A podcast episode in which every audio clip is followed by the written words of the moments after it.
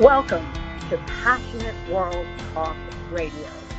Educate, enlighten, entertain. Ladies and gentlemen. What are you doing? What do you mean? I'm making Just her, keep it simple. Uh, I'm making the promo. Just keep it simple. Just say, hey, we're the Bravo Bros, two guys that talk about Bravo. Ladies and gentlemen, boys and girls, we're the Bravo Bros. No. Oh. Dude. Stop with the voice. Just the vo- keep it simple. I've seen promos on T V, dude. This is how you get the fans in- engaged. This is how you get listeners. We're trying to get listeners here. If we just say, oh, we're two dudes that talk about Bravo, people are going to get tired of it already. We need some oomph. All right, then fine. Let's try to do it with your voice. Bravo Bros. Good job. Hi, everybody. This is Betsy Wurzel, host of Chatting with Betsy on Passionate World Talk Radio Network, where we educate, enlighten, and entertain. And I want to thank Jeannie White, station manager of Passionate World Talk Radio Network, for writing the blog and producing the show. Please read the blog. It has a lot of information about my guest. And I want to thank Lillian Caldwell, C E O of Passionate World Talk Radio Network, to make this all possible for us to have a voice and to be heard. Folks, you're going to want to listen to this show. Are you a clueless caregiver? Were you clueless when you started caregiving? I know I was, especially twenty years ago uh, with my mother-in-law. You're going to want to listen to my special guest who uses humor, which I love. You need humor in caregiving for her folks. And I want to welcome my special guest, Kat Lanane. Welcome, Kat. Hi, Betsy. Thanks for having me. You're welcome. I hope I pronounced your last name right. It's close enough. Close enough. Yes. That's my Jersey. My Jersey way of saying things. Uh, well, thank you for coming on Chatting with Betsy, and I'm really interested, um, and I'm sure the audience is, is as well, as to how you created your blog, The Clueless Caregiver, and you're also creator of the website, which you could um, please, you know, get that information. Right, right. The Clueless Caregiver is um, my take, which is slightly humorous and skews a little young. Um, there's so many younger caregivers, family caregivers now in the United States. It's something like, I mean, just, you know, in their twenties, thirties, forties, let's say. Uh, believe it or not, there are something like, you know, two hundred fifty or three hundred thousand teenagers who go home and look in on Grammy after school. Um, so my take on, on um, sort of the tasks of caregiving, Um, I, I think I bring some humor to it. I skew a little younger. Um, it is something that no one trains you to do. Um, and it's such an important and sometimes critical task, you know. Um, when my sister and I first started looking in after our parents, um, we knew we didn't know a thing about how to go about this, how to keep them in their own home, which was their adamant wish. Uh, as they grew older, and uh, there was a lot to learn. And so yes. Eventually, you know, after two years of, of me going back and forth to my parents' house in Connecticut from Florida, and my sister living about twenty miles away from them, uh, after two years of doing this, it dawned on me, you know, uh, this would be a good thing to write about and have as a public service website, you know, ad-free, um, uh, sharing a lot of the tips I learned as, you know, we kind of went through this experience. Yes, I definitely believe in using humor. I was a caregiver to my mother-in-law and my husband, who both had Alzheimer's, and I'll tell you what, you need humor, and you have to cry and laugh at the same time. um, helped me get through. Yeah, so, um, and Alzheimer's is really a special case. Um, my parents lived into their nineties and were sharp as tacks, which, and they were hysterically funny people, which made the writing all the more funny, you know. Um, But I certainly have, um, you know, kind of existed in this subworld of caregiving for a while, and so many folks do take care of parents with Alzheimer's. And you need perspective, because one moment they're swearing at you, and the next minute they love you, and the next minute they're crying, and um, and you have to learn not to over overreact, you know. One of, a couple of the things that um, resilience points and all the studies they do now, um, uh, resilience points for caregivers is humor, one of them. Certainly mastery, learning what you need to know so that you're not flummoxed when they have to go to the hospital, or um, you know, uh, something happens. You kind of have a peg on what it is, and you can sort of try, as I did, to learn to prevent things, like, you know, preventing your parents from falling, um, which is the leading cause of sending old people to the hospital. Um, so, yeah. Uh, yes, humor, absolutely. Yeah, yes. Humor and resilience um, go hand in hand, as do mastery, as does support. Um, as you probably learned with your um, parent and um, uh, in-law, Uh, you're on twenty-four seven. You know, the night walking is pretty episodic with those who have Alzheimer's. And when no one's sleeping, no one's no one's available mentally. True. That, I'm glad you brought that up, Kat. That's so true. And I like that you brought up that teenagers, and you're right, teenagers are being caregivers, uh, young adults. My son, when we moved in with my mother-in-law, was sixteen. And he learned, you know, at sixteen, got to watch Grandma and report anything unusual. And I feel also, Kat, that the younger the, the parent, of course, uh, the younger the child is going to be, and the effect that it will have on them and their long-term mental health. And also, I, I love that you brought up about fall prevention, because I think every person who wants to stay in their home, if you have an older parent who wants to stay in their home, I highly recommend getting a home safety evaluation from uh, an agency that does this, that can help with recommendations of safety reels and whatever else uh, may be necessary, a raised toilet seat, you know, things like that. And also to have information about your parents or your husband or wife or partner and going to the hospital.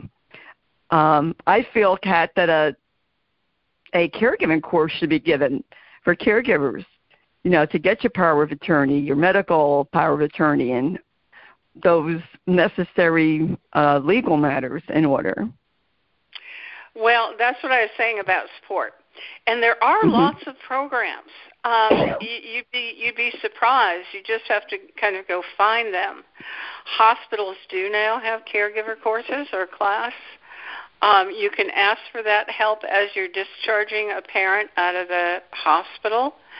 Um, Counties and cities and towns all have uh, senior aging um, commissions, which can point you in right directions. Um, some of them have respite care, so that, you know, if you're twenty-four seven or near near darn to it, taking care of someone and exhausting and depressing yourself, um, there's someone who can come in and, and spot you for a window of three hours. Um, the fall prevention for us, you know, it's what you mentioned. It was one of the first things that came up when we did what you suggested, which is we got, we finally talked my parents into getting in a nurse practitioner who was a, a geriatric consultant, and she spent about three hours with us and went over everything, financials, physicals. Uh, she gave my mom a elementary slums test. You know, it's a It's sort of a quick quiz to determine mental capacity and Alzheimer's risk. Um, And she, I tell you, we spent money. My father, you know, bitched about having to do that. But it was worth the while because we learned a lot. And, yeah, uh, one of the first things she said is, you know, you, your father probably shouldn't be trying to take groceries in from the car up the driveway in a wheelbarrow and around to the front door. Um, during, during, mm-hmm. during, you know, in icy days in Connecticut at ninety. Um, and we said, yeah, but, you know, we haven't really found a solution to that. So we kind of drilled down on what the problems and challenges were. And we could get everyone to agree to be on the same page. It was really worthwhile doing that. Yes. I, I'm glad you brought that up because there are people who are managers. You, you know, I don't know what the cost is to pay them. It could vary from state to state or person to person that could come in and assess your loved one and what you need and help you. And I'll tell you, folks, it's, it's worth the money. If, I mean, if you have the money to do it, do it. Get someone to help you. That's the thing, Kat. I think people don't realize there are resources to help. You, um, yeah, exactly. I, in fact, in my experience, Betsy, the people who get through the caregiving years the best did not do it on their own. You know, we're all different people, and we all have places we feel a little shy about or uncomfortable about. But the people who, who you know, manage reached out. They went outside themselves. Maybe they went outside their own introversion or shyness or their sense of privacy. You know, having someone in their home is not something some people do very much, and it makes them uncomfortable. Um, but I tell you, when when uh, we were able to get an aide in to help, what a difference that made. Um, or, you know, their own pride. They feel, oh, you know, I can handle this. We don't we don't need somebody else. You know, it's going to cost too much money, and I can handle it. Um, and it's a bigger job than you think.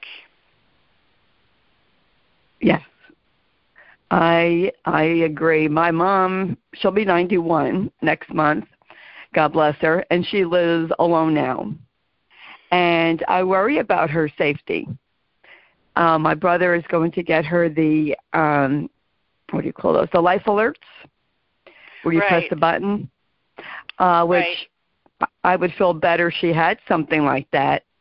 And I think, you know, with, wear it around your neck is better because, you know, if you have, even if you carry your phone, you know, if someone falls, the phone is going to go flying across the room and they won't be able to get to their phone.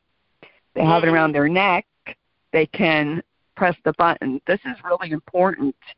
And, you know, she was determined to stay in her own home. And, you know, right. my mom has help with housekeeping. But, you know, I worry about her going out grocery shopping. She walks with a walker or a cane. But she's yes. with it mentally, very much with it yeah. mentally. Yeah. And, um, you know, uh, speaking of pride, I mean, that, that happened, too, with my parents. I mean, they were still driving when they were in their late eighties. My father until he was in his early nineties. Um And he was he was fine. He knew he knew his limits. My mom did not. she she I remember, you know, I'd stand across the room from her and hold up two fingers and say, "Hey, Mom, how many fingers do I have up?" And you know, and she'd tell me, "Go jump in the lake," because she knew I was trying to test her vision. Uh, um, and I would follow her downtown in her little Connecticut hometown. I'd follow her downtown in my car. Uh, to see how her driving was, um, and she she uh, she didn't want to hear that, you know, she couldn't drive. What I found when that sort of thing happens, I mean, some of these things are such a uh, emblem of independence to your parents, who are, you know, kind of losing things like their hearing and their eyesight's going and. Um, they don't want to know that, you know, someone thinks they shouldn't drive or someone thinks they should, you know, wear the medical alert pendant or someone thinks they should see a doctor. There are a lot of older people who don't want to see the doctor because they're afraid what they'll learn. Um, And so, you know, a certain a certain pride, which you totally understand, sets in. Uh, but you, as a you know adult child, feel, well, you know, uh, they're not safe, like you say. So what do you do?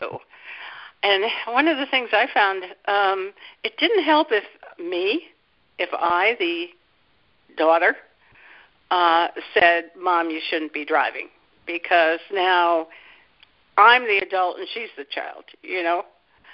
Um, right. And th- th- that didn't get through.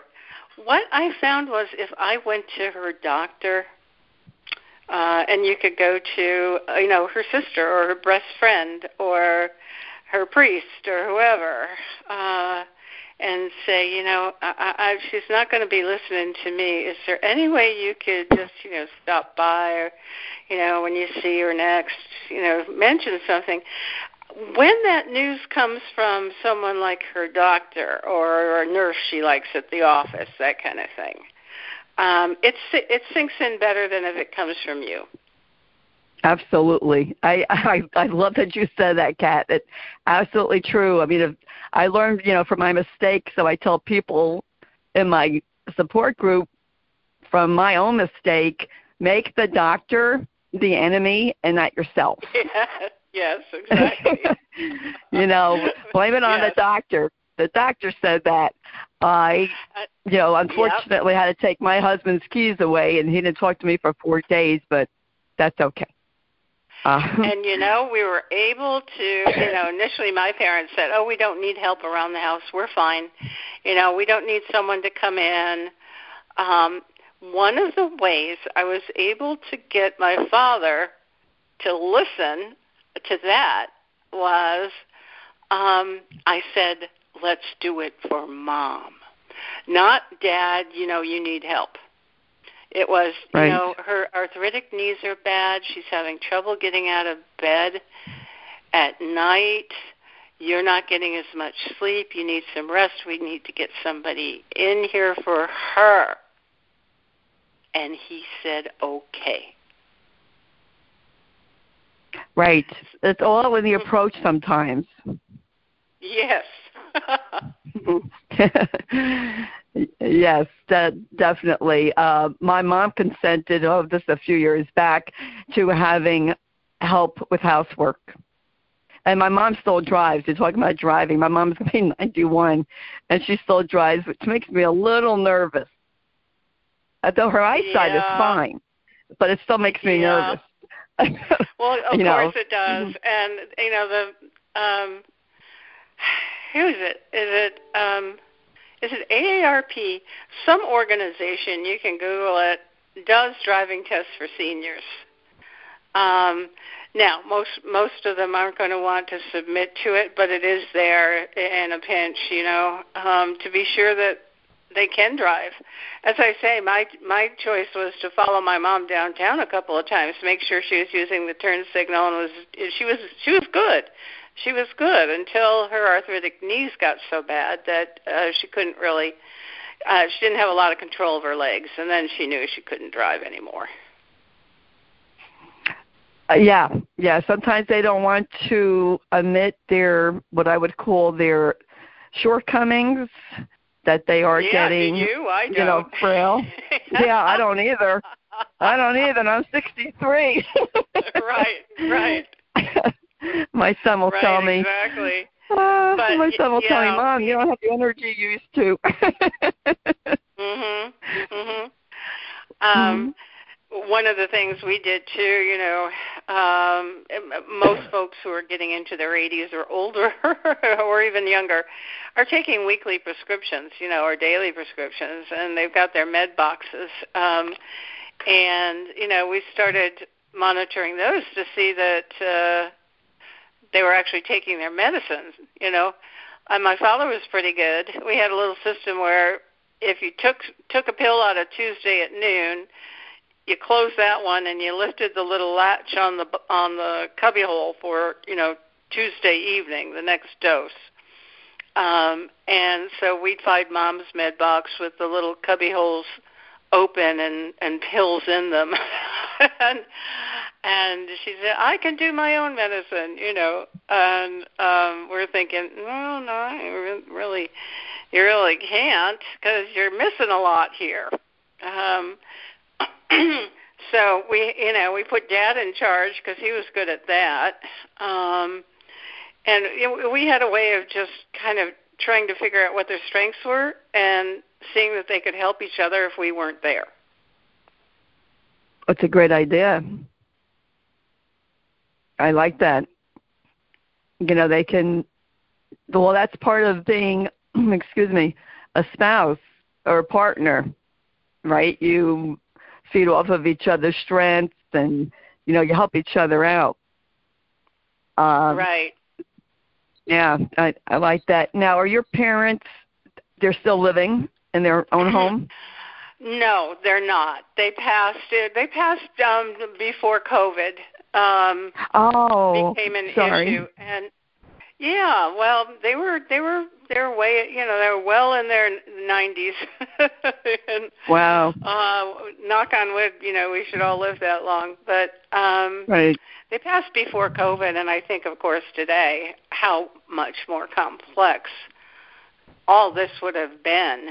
Mm-hmm. Uh, yes. With COVID, during during COVID, um, and um, I think to the a couple of acquaintances I have who actually took their mom out of the a nursing home when when you know nursing homes were the um, where all the all the initial COVID cases were being reported. Um, took their mom and dad home out of a nursing home and had to start from scratch trying to figure out how to care for them, you know? Right. Yes, I've heard of people doing that. They were taking their loved ones out of the facilities and having them at home. And then, you know, of course, they're scrambling to get help. And it's very difficult now, from what I hear, to get someone into your home. Maybe mm-hmm. It's a little better now than it was in the the height uh, last year. Yeah. But I couldn't even imagine if my husband was alive dealing with COVID. And right. No, I just right. I'm very grateful he went before um, COVID. And how long did you end up um, uh, taking care of your two Alzheimer's oldsters? My mom-in-law. She was home. I took care of her for five years. Then she had to go to a facility because I we couldn't manage um, taking care of mom anymore. It was twenty-four seven, and I had to go back to work. My husband, mm-hmm. uh, I took care of for ten years, and yeah. I we did a tag team, my son and I, until near the end where I called in uh, hospice. But it, it's tough, and I, I highly recommend getting help uh, for sure. And educating yourself. You're right, Kat. Educating, I'm all for education. Whether whatever your loved one's diagnosis is, um, whether they have Alzheimer's or not, some other dementia or not, or maybe they're diabetic or have um, chronic obstructive pulmonary disease, learn about it. Because it will help you to know what to expect, the yes. signs, symptoms, so you're not totally shocked. Right, and and, and you can, you, it's that mastery of skills, knowing what to expect um, and being able to make wise decisions. Um, and, you know, we all kind of fell into this backwards. No one who isn't caring for someone who needs help at this point is saying, oh, I need to prep for that, you know. We all kind of fell into it uh, um, cluelessly, if you will. Yes. Um, yeah. Um, yes, definitely. But, but um, there is there is so much you can do to feel like you're at least kind of in control. Um, one of the things that I found, and I think other people find as well, is that when someone needs a lot of care and a lot of looking after at home, it changes the dynamic of the family. you know, folks who you kind of thought you knew, your brother or your mother or your cousin, or um, uh, may not react the same way you do. I mean, some people really step up and kind of take the charge, and uh, others people, you know, step away. They they maybe get a little squeamish about anything to do with ill health. Um, and I certainly know a lot of families, mine included, where, you know, my sister and I were kind of at each other for quite a while. You know, she resented that I came in every month or six weeks for a week, and she was kind of left on the ground, you know, doing more of the day-to-day stuff. Um, and, it, you know, that's understandable. In fact, in caregiving circles, there's something called the bo- the brother from Boston. This is the, the live-away sibling who, you know, flies in and starts ordering everyone around and saying, why is mom eating canned food, and blah, blah, blah. And the people on the ground who've been doing all the work are resentful as heck, you know. Um, right. Yeah. So the dynamic changes, and you get to know yourself in new ways. I mean, kind of what are you made of, and what are your limits, and what are your boundaries? And you get to know your family. You're kind of close up. You're living with them often now. You're kind of close up in a way you hadn't been in years. And you say, oh, I didn't know who this person was, you know. Right, right, that. yeah. yeah, yeah, yeah. Yes. Yes, I, I heard a suggestion from someone in one of my support groups. And if you do have siblings, find out your strengths, because one person could handle the financial, one could do medical, uh, one could maybe arrange appointments. You know, you wouldn't want someone to have charge of medical if they're not familiar with it, and maybe the strength is something else. And, right. Of course, you know, boundaries have to, and respect have to be uh, put in, in place. I enjoyed you coming on, Kat, and I think it's it, it's great that you did the Clueless Caregiver blog. Um, I was a licensed practical nurse, and I didn't know, I didn't have a clue about caregiving. Would you believe that? I yeah. did not didn't hear about Alzheimer's. You know, I would do my eight, ten hours at work. I came home. But when you're twenty-four seven, it's a whole different story, folks. Uh, a whole different story. And I really want to encourage the audience to go check out Kat's blog. Kat, can you give information of where people can find you? And sure. It's just, it's just clueless caregiver dot com. clueless caregiver dot com. Yep. And where else? Is that the only place where they could reach you? Um. Uh, yeah. Yeah. Yeah. Okay. Uh, yeah. Uh huh. Uh-huh. Okay. All right. I highly recommend reading the blog, because some of the stories are really funny, and you know, people, I think, Kat, need to lighten up. And did you find yourself? I have to ask you this: did you find yourself after your parents were gone? Did you have? Did you find yourself thinking, I should have, I would have, if I would have, I could have done this, I should have done that? Did you drive yourself crazy with second guessing um, yourself? Y- yeah, uh, yeah. I, I certainly there was some of that, and it was even worse. I think that's an immediate reaction.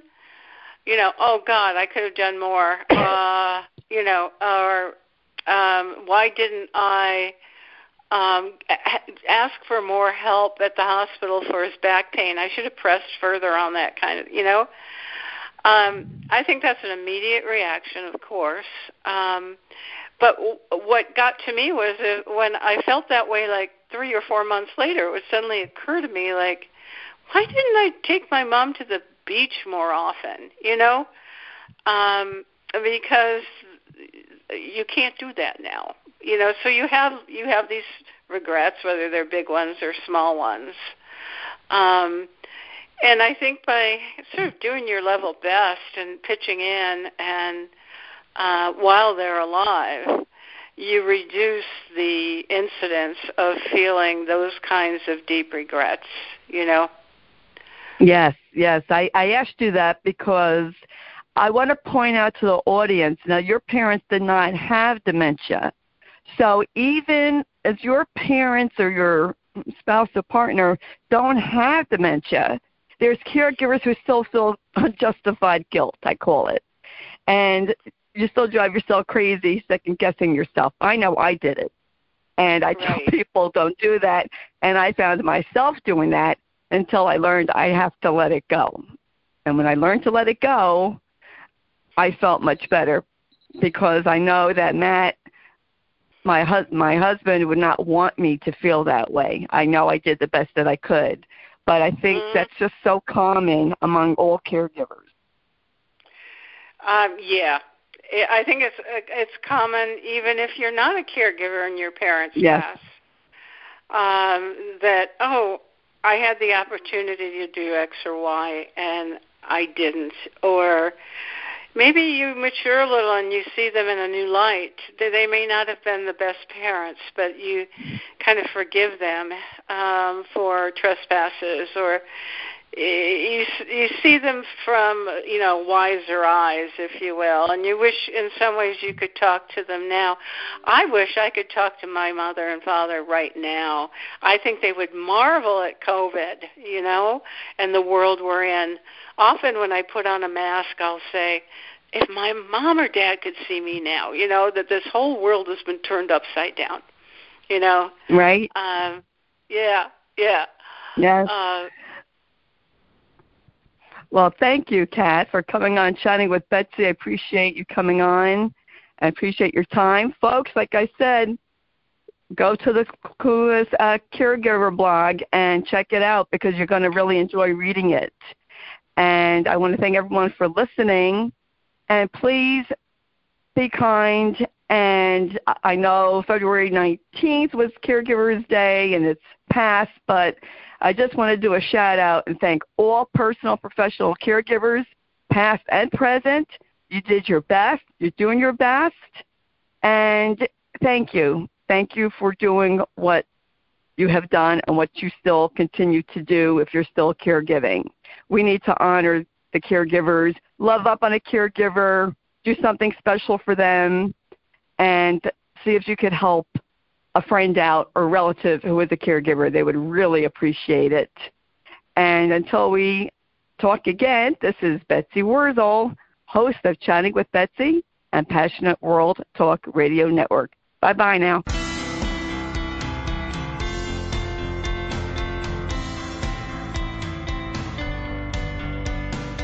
Thank you for listening to Passionate World Talk Radio. You can listen to this program all over again by going over to https colon forward slash forward slash passionate world talk radio dot com. You can also hear it on Spotify, Spreaker, Amazon Alexa, A M F M two forty-seven dot com every Tuesday evening between eight and nine p.m. YouTube, Facebook, Facebook Live, LinkedIn, and all the other podcast directories one can find on the Internet.